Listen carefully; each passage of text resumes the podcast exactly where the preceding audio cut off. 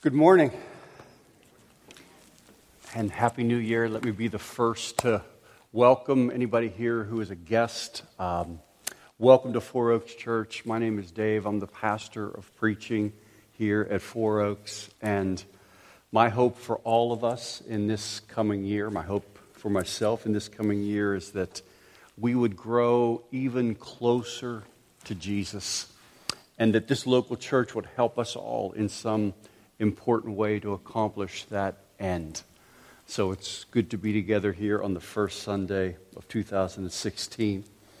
Uh, for our guests, this past September, we launched a new series out of the book of Second Corinthians. The title of the series is Weak is Strong. Weak is Strong. And uh, Second Corinthians is a letter that Paul wrote, the Apostle Paul wrote to a very troubled church in the city of Corinth. And this is a book that's, that is really filled with surprises. I mean, it takes themes like leadership and suffering and comfort and weakness, and it just gets you thinking about them in completely different ways, in ways that are entirely unexpected, so that you can hardly believe the conclusions that are drawn by Paul. And uh, nowhere is that clearer, nowhere is that better illustrated than when we come to the very next passage that we're studying, beginning this morning in 2 Corinthians chapter 5, beginning in verse 11. So you can open up your Bibles there, 2 Corinthians chapter 5, verse 11. Title this morning's message is Diagnosing Gospel Motivation. Diagnosing Gospel motivation. 2 Corinthians chapter 5, I'm going to read beginning in verse 11, and we'll read through verse 17. Therefore, knowing the fear of the Lord, we persuade others. But what we are is known to God, and I hope it is known also to your conscience. We are not commending ourselves to you again, but giving you cause to boast about us so that you may be able to answer those who boast about outward appearance and not about what is in the heart. For if we are beside ourselves, it is for God. If we are in our right mind, it is for you. For the love of Christ controls us. Because we have concluded this that one has died for all. Therefore, all have died. And he died for all that those who live might no longer live for themselves, but for him who for their sake died and was raised. From now on, therefore, we regard no one according to the flesh. Even though we once regarded Christ according to the flesh, we regard him thus no longer. Therefore, if anyone is in Christ, he is a new creation. The old has passed away. Behold, new things have come. Let's pray together. Lord, as we stand on the threshold of an entirely new year, filled with hope and filled with promise, Lord, we ask you to stir our faith for how we might glorify you in this coming year. And Lord, we ask you specifically to use this series, to use this message that you might work in us to motivate us for your glory and through your gospel. And we pray that in Jesus' name. Amen. On February 15th of 1921, in an operating room in the state of New York, a doctor performed a simple surgical procedure. The surgeon's name was Dr. Evan O'Neill Kane. And Dr. Kane had this rather unconventional, some might even suggest it was an audacious belief. And that is that he felt that general anesthesia, that's where they sedate you completely, they knock you out so that you're not awake at all during the surgery, that general anesthesia was, was hazardous that he believed that local anesthesia, where they just kind of numb one part of the body so they can operate, that local anesthesia was far better for the patient and far safer for the patient. But Dr. Kane was unable to find a volunteer anywhere to test this theory. Person after person after person that he asked, they were just too squeamish at the idea of being awake while you were being cut into. But he eventually found a volunteer and the surgery was scheduled, and in the early morning of February 15th, the operation began. It was a simple appendectomy. The, the anesthesia was applied, the incision was made, pinned back the various layers of skin and tissue. Dr. Kane found the organ and he made the necessary cuts, removing the organ, and it all went on without incident or complication. The patient experienced only minor discomfort, but nothing abnormal, nothing of concern. The incision was then sutured, the vital signs checked, the operation complete. Perfect. Perfect. Dr. Kane had proven his theory. In fact, the event was regarded as one of the most medically incredible moments in the history of medicine. And by the way, that wasn't because his theory was correct, and it wasn't because the field of anesthesia would now be forever changed. But it was because in this operation, the doctor and the patient were the same individual. Dr. Kane had operated on himself. Now, that takes do it yourself to a whole new level. And yes, this is the guy that you have to blame next time you are wide awake listening to the sounds of surgery being performed on your body. This is the guy. But as we stand on the threshold of an entirely new year, I want to invite you to do the same thing that Dr. Kane did. I want to invite you to operate on yourself. And if you're wondering how we're going to do that, I want to suggest to you that we can use the surgical tools that are provided for us in this very passage of Scripture, 2 Corinthians chapter 5, verses 11 through 17. Now, just so we don't get ahead of ourselves, let's remember the context because it's been a while since we've, we've familiarized ourselves with it. So let's remember that this is a period in the life of Paul where he is under attack. He's under attack by opponents that are disputing both the quality and the legitimacy of his ministry. In fact, earlier in chapter 2, he's already dealt with a leader in the Corinthian church who attempted a kind of coup. He launched a slander campaign and he tried to overthrow Paul's leadership within the church. But now there's folks from outside of the church that are seeking to influence the church they're opponents, they're infiltrators, they're, they're false teachers. Some of them call, refer to themselves as super apostles. And they're seeking to dis- depose Paul of his leadership and appoint themselves in Paul's place. And regardless of whether it was the guy from inside the church or the guys from the outside of the church, the attack all seems very similar. It's all really the same. They're all saying Paul is a phony. Just look at his appearance. Just listen to the way he talks. Just check out his, his letters of commendation. He has none. Their strategy was nothing more than character assassination.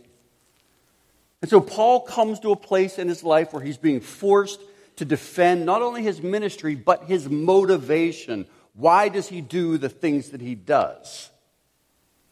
And this is where we see Paul's brilliance. Because Paul never defends himself where he doesn't also educate his listeners on what's really going on from God's perspective. He's kind of like a brilliant defense attorney, helping the jury understand what's really important in the evidence they are looking at. And it's here that Paul talks about the very nature of what is godly motivation, of what is truly gospel motivation. What does it look like? And that's how we arrive at this particular passage, because here in this passage, Paul outlines how to discern true gospel motivation. Again, this is his defense. This is what he's portraying and presenting in front of the Corinthians. He wants them to understand, he wants to educate them on how do you discern what is truly gospel motivation. And so I want to summarize this for you in three questions, three diagnostic questions that, will, that we can ask to help us to diagnose gospel motivation. There's an upward question, an inward question, and an outward question. Upward, inward, outward. First question this is the upward one. First question is Who do I seek to please when I speak? Who do I seek to please when I speak? Now, again, the context is there is an accusation that has been laid upon Paul that is false. The accusation is this this guy, this dude, this teacher seeks to please men when he speaks.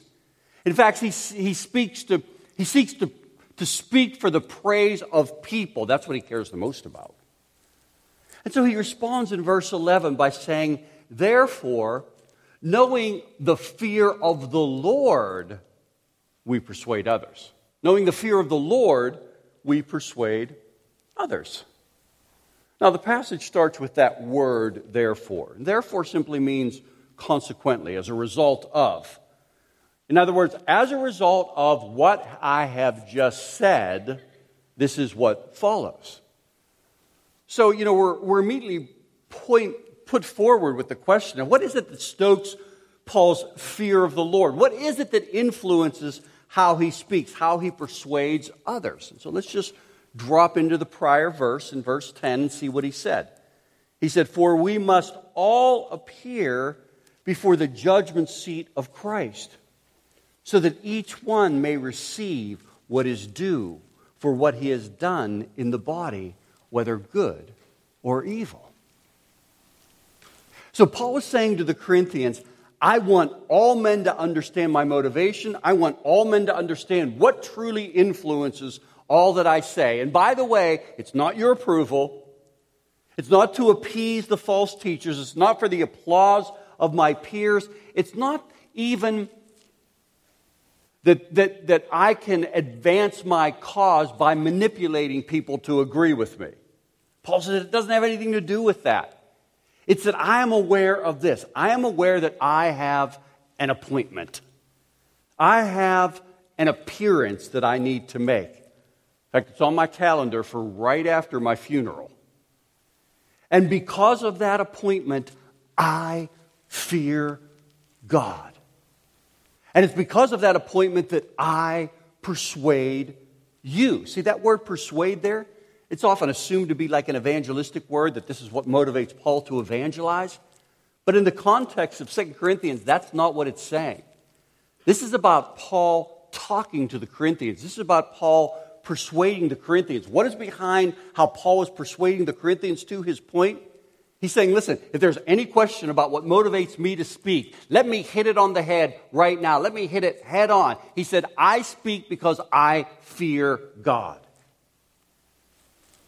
See, for Paul, the gospel didn't spring believers from judgment. Think about this.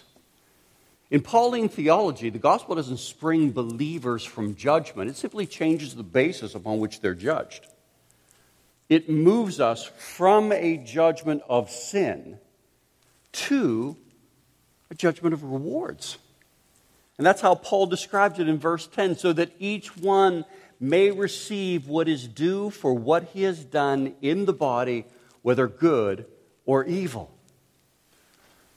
So Paul is saying, here's my defense. If you want to know why and who I'm trying to please, if you want to know why I'm honest, if you want to know why I'm sincere, if you want to know why I'm direct and pointed in what I say. If you want to know why I'm trying to persuade you in the way that I am, it is because I believe that I'm going to stand in front of God. It's the person that I'm ultimately accountable to, the person that I'm going to be talking to, that influences how I talk today. You know, I remember traveling years ago to, to South Africa.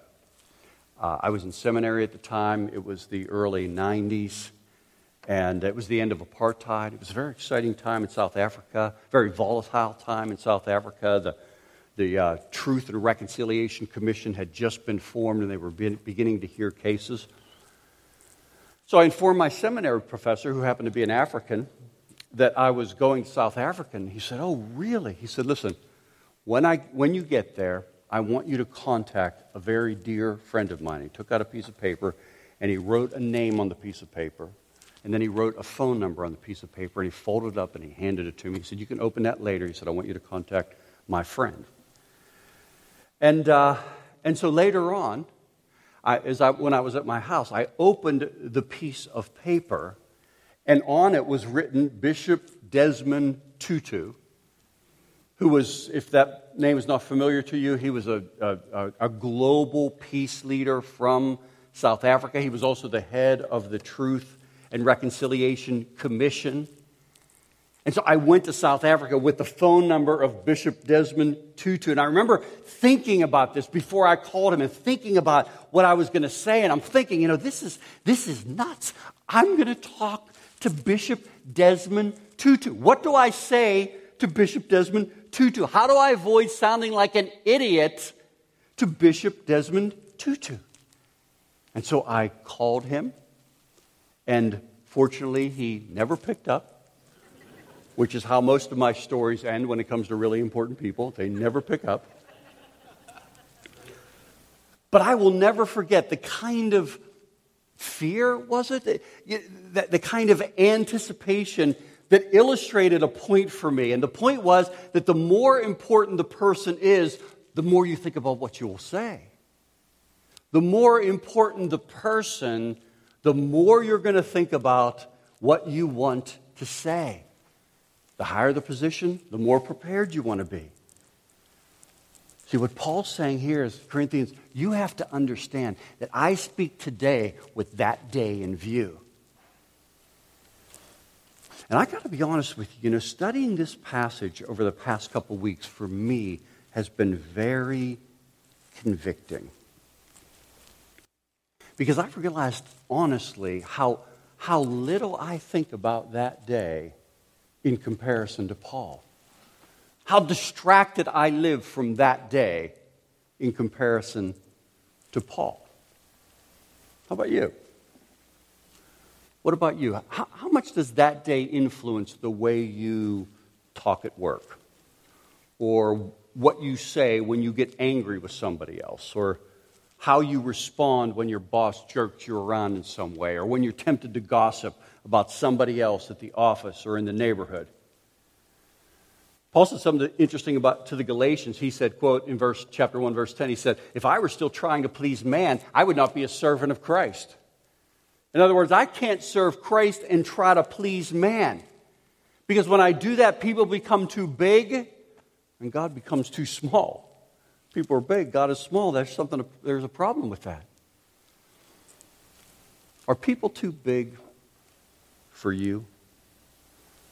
If you find yourself just too preoccupied with what, how others think about you, or, or you have a strong craving for approval that has you constantly talking about yourself.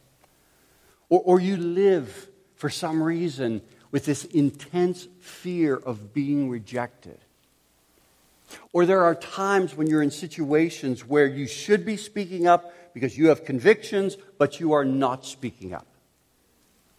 You may be told by other people, you may be told by the world, you may be told by the culture that the source of that fear is something outside of your own soul. There are many people available that will inform you and seek to influence you that the source of that fear is really the way you were parented or weren't parented. the, a common phobia that exists within the, the world today, perhaps even a brain disorder.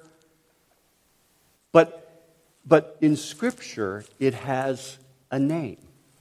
And that name is the fear of man. It's when we fear man more than we fear God. It's when our active heart craves the approval of man more than it does the approval of God. When we live more for this earth than that day.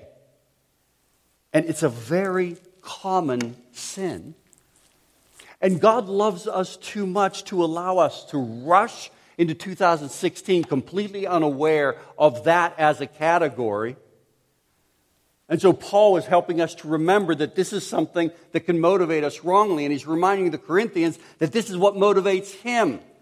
When he speaks, he speaks for an audience of one. When he speaks, he's speaking to please God. What about you? So that's the first motivation the upward question Who do I seek to please when I speak? Second question the inward question Do you value the heart more than appearance? Do you value the heart more than appearance? So remember context, okay? The false teachers are on the stage at Corinth and they are parading their eloquence and their intellect and their learning. And they've got these letters of commendation from prestigious people that they circulate around to justify their existence. And basically, their world is propped up by outward appearance. In fact, the Greek word there for appearance that appears in the text, the Greek word literally means face. It means face. In other words, they are seeking to gain a following through their gifts, through their rhetoric, through their boasting, through their face, rather than their heart. So, this is where Paul strikes a contrast between face and heart. Face and heart. He says in 11b, but what we are is known to God and I hope it is known also to your conscience, because we are not commending ourselves to you again, but giving you cause to boast about us, so that you may be able to answer those who boast about outward appearance, face, and not about what is in the heart. See, what we are is known to you, Paul says. We're not commending ourselves, he says. We're giving you a way to defend me. We're giving you why you should defend me. And he says, because it's about the heart, not about the face. The face is the wrong thing to value. He goes on in verse 13 and he basically says, I know it sounds like I'm out of my mind, but your conscience knows that this is true. See, Paul lived with them for 18 months. They knew him. They knew his way of life. They knew what motivated him. They had seen him from the inside out. And so he's appealing to their conscience. But Paul understood something about the Corinthians in the same way that God understands something about all of us. And that is that man looks on the outer man. Yes, God looks at the heart, but man looks on the outer man. I mean, you've probably heard that phrase before. You know where that phrase come from, comes from? That phrase comes from the Old Testament, comes from the book of 1 Samuel, where God has rejected Saul as the king. And so God sends Samuel to appoint another king. He sends him to Jesse's house, father of David. And Jesse has a number of sons. And so David's not even there, but Jesse calls out his sons, and the first son stands up. And the first son is Eliab, and this guy is a stunning specimen. And Samuel sees him because he's tall and because he's handsome and he's got charisma. And Samuel thinks, surely this guy's going to be king. I mean, he's going to be king or he's going to be the next American Idol winner. I mean, he's got something going on here that's very attractive because Eliab is kind of walking down the runway and, and, and, and Samuel sees it. But, but, but, but here's the irony is that 30 minutes prior to that, Samuel was grieving the loss of Saul, a king that was described as tall and handsome and full of charisma. And now Samuel is looking for the next king by the same criteria. And so God interrupts Samuel's thinking. He interrupts his thought because Samuel is thinking in the way of the flesh, according to verse 16, the way of flesh. And God says to him, You are looking on the outer man. Man looks on the outer man, but God looks at the heart. And part of learning how to discern is becoming aware that as people, we have this knee jerk reaction to just look on the outer man. You know who understands this very well? advertisers. Oh, advertisers get this completely. That's why they pander to the outer man. That's why they convince us that their product will upgrade the outer man. It's why attractive people are most often the most popular people. You rarely find an unattractive celebrity, unless they are a comedian or a singer. But they are attractive. Why? Because man looks on the outer man. And Paul knows the Corinthians are vulnerable to thinking in the same way. So, so he, he knows this local church. Remember, this is a local church that doesn't have any leaders. As far as we know, there's no leaders that are mentioned in 1 Corinthians or 2 Corinthians.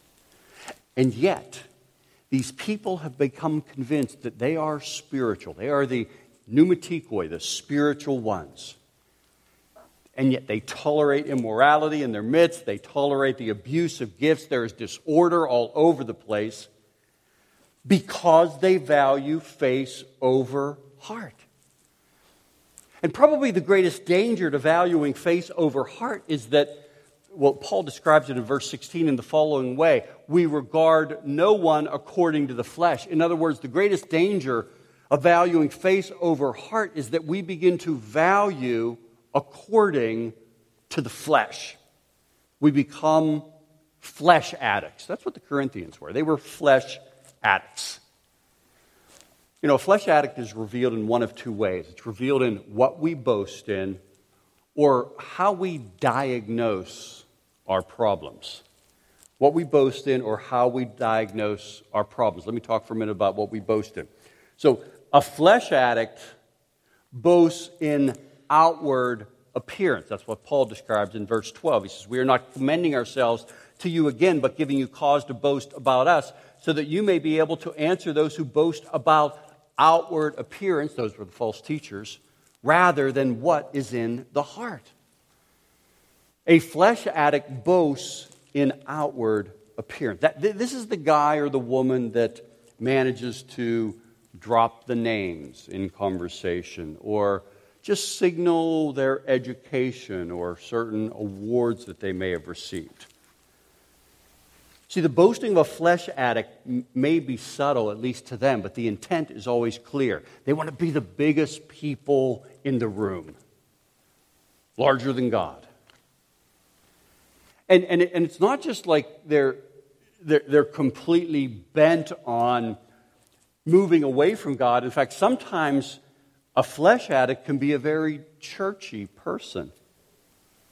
Remember, the Corinthians perceived themselves to be the spiritual ones because they had gifts, because they had this prayer life, because they, they talked incessantly at fellowship group of all the things that God was showing them each and every week. But the intent of it was not to glorify God, the intent of it was that they might grow large in the eyes of others. See, a flesh addict appears pious, and spirituality is a goal. In fact, I, their, their identity is in their spirituality. You know, it's, interesting that later on in 2 Corinthians, um, we're going to come to a period where Paul talks about this spiritual experience he had when he went to the third heaven. But Paul's going to introduce this spiritual experience this way. He's going to say, You know, I, I know a man once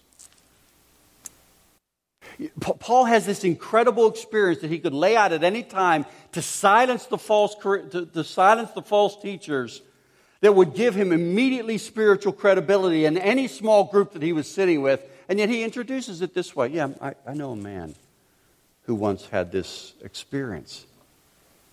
In other words, he's so reluctant to gain recognition that he remains anonymous. I mean, you know you're getting the whole weakness motif when you're more concerned that people are going to think too much of you than too little of you. So, part of being a flesh addict is, is just, you know, in the ways that we tend to boast. And then another part of the flesh addict, and again, all of this is under the heading of, of, of do we value heart more than appearance, or do we value appearance more? The second way that we can see this flesh addict tendency is in how we diagnose the heart. Because flesh addicts are always justifying behavior or seeking to define the reason they do what they do in terms outside of the heart. Amoral is a way that it can be described. So they have this episode with their spouse where they're just ranting and raving and angry. But then when they think about it, they think, oh, I wasn't angry. I'm not angry. I'm not an angry person. That's not really me. See, I'm just moody. I get a little touchy. I get, you know, irritated, sometimes frustrated. Yeah, I can be tense. I can be a little edgy at times. I can be annoyed. Sometimes I'm grumpy. I can be picky. I can be testy. No. The gospel says no. You can be angry, but there's good news. See, Jesus died for angry people. Listen, you're not just keeping it real with your spouse. When you're getting angry like that, you're a flesh addict. You know, if it feels like we're cutting it a little close today, remember the goal of the message is that we might operate on ourselves. And when I share these things, I want you to, you to know it, it, just, it affects me the same way because I am, I am flesh addict exhibit A. I mean, I had to confess my anger just two days ago to my daughter. And, and one of the things that's so encouraging to me about the gospel is that it reminds me, even as I struggle at times with anger, that Jesus died for my anger, even as a believer. That, that, that the gospel is big enough to, to, accomplish, to accomplish forgiveness for sins that I commit even after I become a Christian. You say, Dave, what are we, the word police? What are we worrying about individual words now? No, that's not where I'm at. But what we have to understand is that if you're anything like me, flesh addicts can use words not merely to describe feelings, but to define their problem. And there's a big difference for me to say, you know, I can feel like I'm a little frustrated, versus the reason I am this way is because I'm frustrated. And, and what I'm trying to say here is that Christ didn't get stapled to a tree because we get a little grumpy.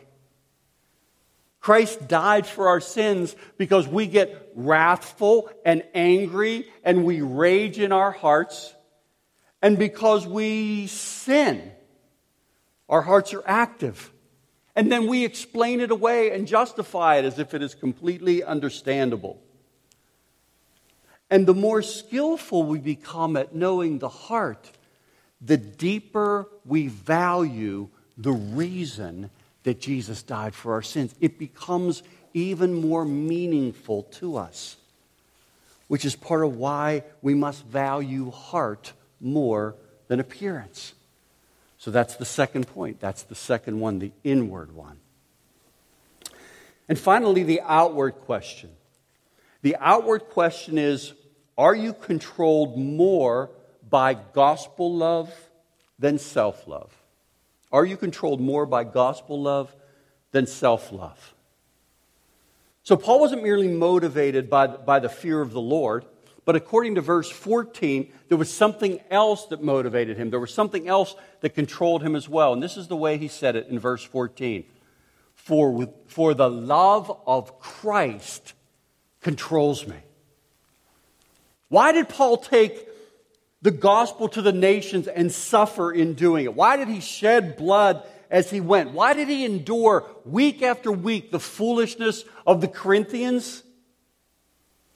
Because this man was captivated by something glorious, something that was a game changer, something that changed absolutely everything, something that made him willing to bear insult, to, to, to experience betrayal, to experience persecution, something that controlled him, something he describes as the love of God. And this is the essence of it in verse 14. He says, We have concluded this, that one has died for all, therefore all have died. John said it the following way He said, By this we know love, that Christ Jesus laid down his life for us. And so Paul goes on this, you know, he, turns the corner a little bit and he starts talking about the love of God for, for all. And by the way, just a quick thought on Paul's use of all. He uses it several times in verse 14 and 15. In 2 Corinthians, and in this passage in particular, all refers to all believers. Remember, Paul was writing the book of 2 Corinthians, or the letter of 2 Corinthians, to Christians, to believers. So, all refers to all of those who are new creations. If, if all meant all people everywhere, then there would be no need for the fear of the Lord that he describes earlier because, hey, everybody's saved, right? The fear of the Lord would make no sense.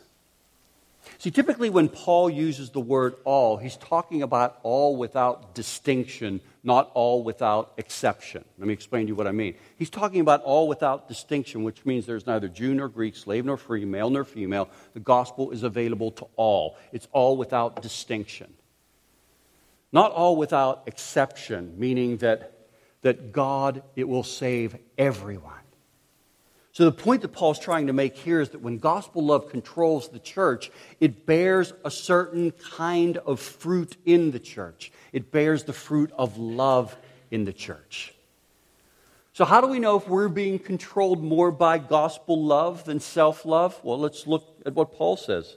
He says, first, I, I seem to see Christ more clearly. Verse 16. From now on, therefore, we regard no one according to the flesh. Even though we once regarded Christ according to the flesh, we regard him thus no longer. He sees Christ no longer through the flesh, he sees Christ clearly. Paul says, I once regarded him according to the flesh. In other words, there was a time that Paul believed differently. There was a time when Paul persecuted the church, where Paul sought to destroy Christians, where Paul saw himself as approved by God on the basis of his pedigree, on the basis of his works of the law. But then on the road to Damascus, he met Jesus Christ, and Christ flipped him. Christ flipped him upside down. See, if you want to understand Paul's patience with the Corinthians, if you want to understand why he stays despite the betrayal he's experienced, despite the injuries that they inflict, it's because the love of Christ. If you want to comprehend why Paul is so long suffering with the Corinthians, why he doesn't retaliate with words, why he doesn't seek to punish them emotionally, why, when he's hurt, he doesn't run off and spread rumors and gossip about the Corinthians. It's because he is under the control of an entirely new motivation that he describes as the love of Christ. And he tells them in another letter that he defines what love is. He says, Love is patient, love is kind, love suffers wrong, love endures all. And that's a really important point for you and for me as we stand on the threshold of an entirely new year. Because there's something about the way that God organizes our life where He just fixes Corinthians in the life of every believer. You know, it might be a kid that you have that just seems exceedingly foolish in this season. Might be a friend that's hurt you dearly. It might be a, a prodigal spouse or a sibling that you've been praying for for a long time, where God God reaches down and He whispers to us in the beginning of a brand new year, and He says, Love is patient. By the way, we don't need patience for those who treat us well. That's not a problem. Love being patient assumes that it's somebody in our life that requires patience. Love is kind. Love is gentle. See, the reason why those words are being spoken and love is being defined is because God assumes that there are people in our life, lives to whom and for whom we must apply the truth of that passage. Because we don't need kindness and forbearance for those who are returning our investment, for those who are treating us patiently and kindly and lovingly, for those that are giving back, in a sense, the love that we give to them. God says, No, there's a whole different kind of love that I've displayed towards you that I want you to now turn and pass along. Because gospel love does not need equality, if you know what I mean. In other words, gospel love doesn't walk around in the relationships of our life carrying a ruler, calculating how much they've given versus how much you've given. See, what happens to the gospel when it fills our heart is it begins to expand our heart and make our heart bigger for God and bigger for people. And it does that because we see Christ clearly. And when we see Christ clearly, we see the love that he displayed for us in that while we were yet sinners, Christ died for us. It wasn't like we cleaned our act up we became more attractive to God. And then he responded by saying, Okay, you've taken the right steps. I'll receive you now. While we were yet sinners, while we were yet enemies. And there's the whole Romans 2 thing. It's his kindness that is meant to lead us to repentance. When we're unrepented, God shows his kindness. See, that's what we see when we look at the love of God in Christ. We see Christ clearly. And then the Spirit of God comes and whispers into our ear, pass it along. Pass it along to somebody else. But it's not just that, it's that it's not just seeing Christ clearly. We're talking about how we know if we're being controlled by gospel love. It's not just seeing Christ clearly, but it's also dying to self daily. Look at verse 15. And he died for all, that those who live might no longer live, listen to this, for themselves. They, they live for him who for their sake died and was raised. Because the gospel frees us from the tyranny of self. The gospel removes us from being the center of our own universe and makes room in our heart because it's been expanded by the love of God, makes room in our heart for the care and the interests of other people. But here's the mind blowing thing about the love of God, and we really have to understand this to really be able to comprehend the passage. It is that love comes through death. Love, biblical love, God's love, gospel love, comes through death. And He died for all that those who might live might no longer live for themselves, but for Him. You know, one of the most provocative and difficult truths of the gospel is wrapping our brain around rea- the reality that it fixes death at the core of love. It fixes death at the core of love, that love means death. It's what Jesus meant in Luke chapter 9 when he said, If anyone would come after me, let him deny himself, pick up his cross, and then inserts this word, daily, and follow me. Pick up his cross daily because love means death. Love means dying to something, dying to what we want, dying to how we prefer things to be, dying at times to how we feel, dying to our pride. You know, it's death when we make a mistake and our soul screams that we should justify it, but we humble ourselves and we apologize. That's death. It's death when we are overlooked by a friend and our heart lobbies to withdraw from them, but we overlook it out of love. It's death when we serve repeatedly and nobody thanks us. We're constantly overlooked for it. We're waiting to be thanked, and yet still we serve. That's death. It's death when we're grieving some, some great loss. And maybe that's where you are this morning. You're grieving some great loss. And everything in your heart says, stay in bed and just, just grieve. Just feel sorry for yourself. Just pity yourself today. And yet you whisper a prayer to God and you exercise the courage to get out of bed for yet another day. That's death, but it's really love. We're picking up our cross daily. And it may feel like cutting. It may feel like we're being cut this morning. But, you know, that's, that is the point. We were invited into surgery this morning. You know, when Dr. Kane did surgery, all he had was anesthesia. We have the gospel. But, but the gospel doesn't, doesn't numb us from the pain. In fact, the gospel allows us to feel the pain. The gospel allows us to feel the pain that we might truly enjoy the solution, that we might truly understand the significance of the solution. And yet, the gospel still empowers us to love despite the pain. It's how we know that He died for us. It's how we know that we are a new creation. Because the old way that we used to deal with things has passed away. Behold, new things have come. Let's pray.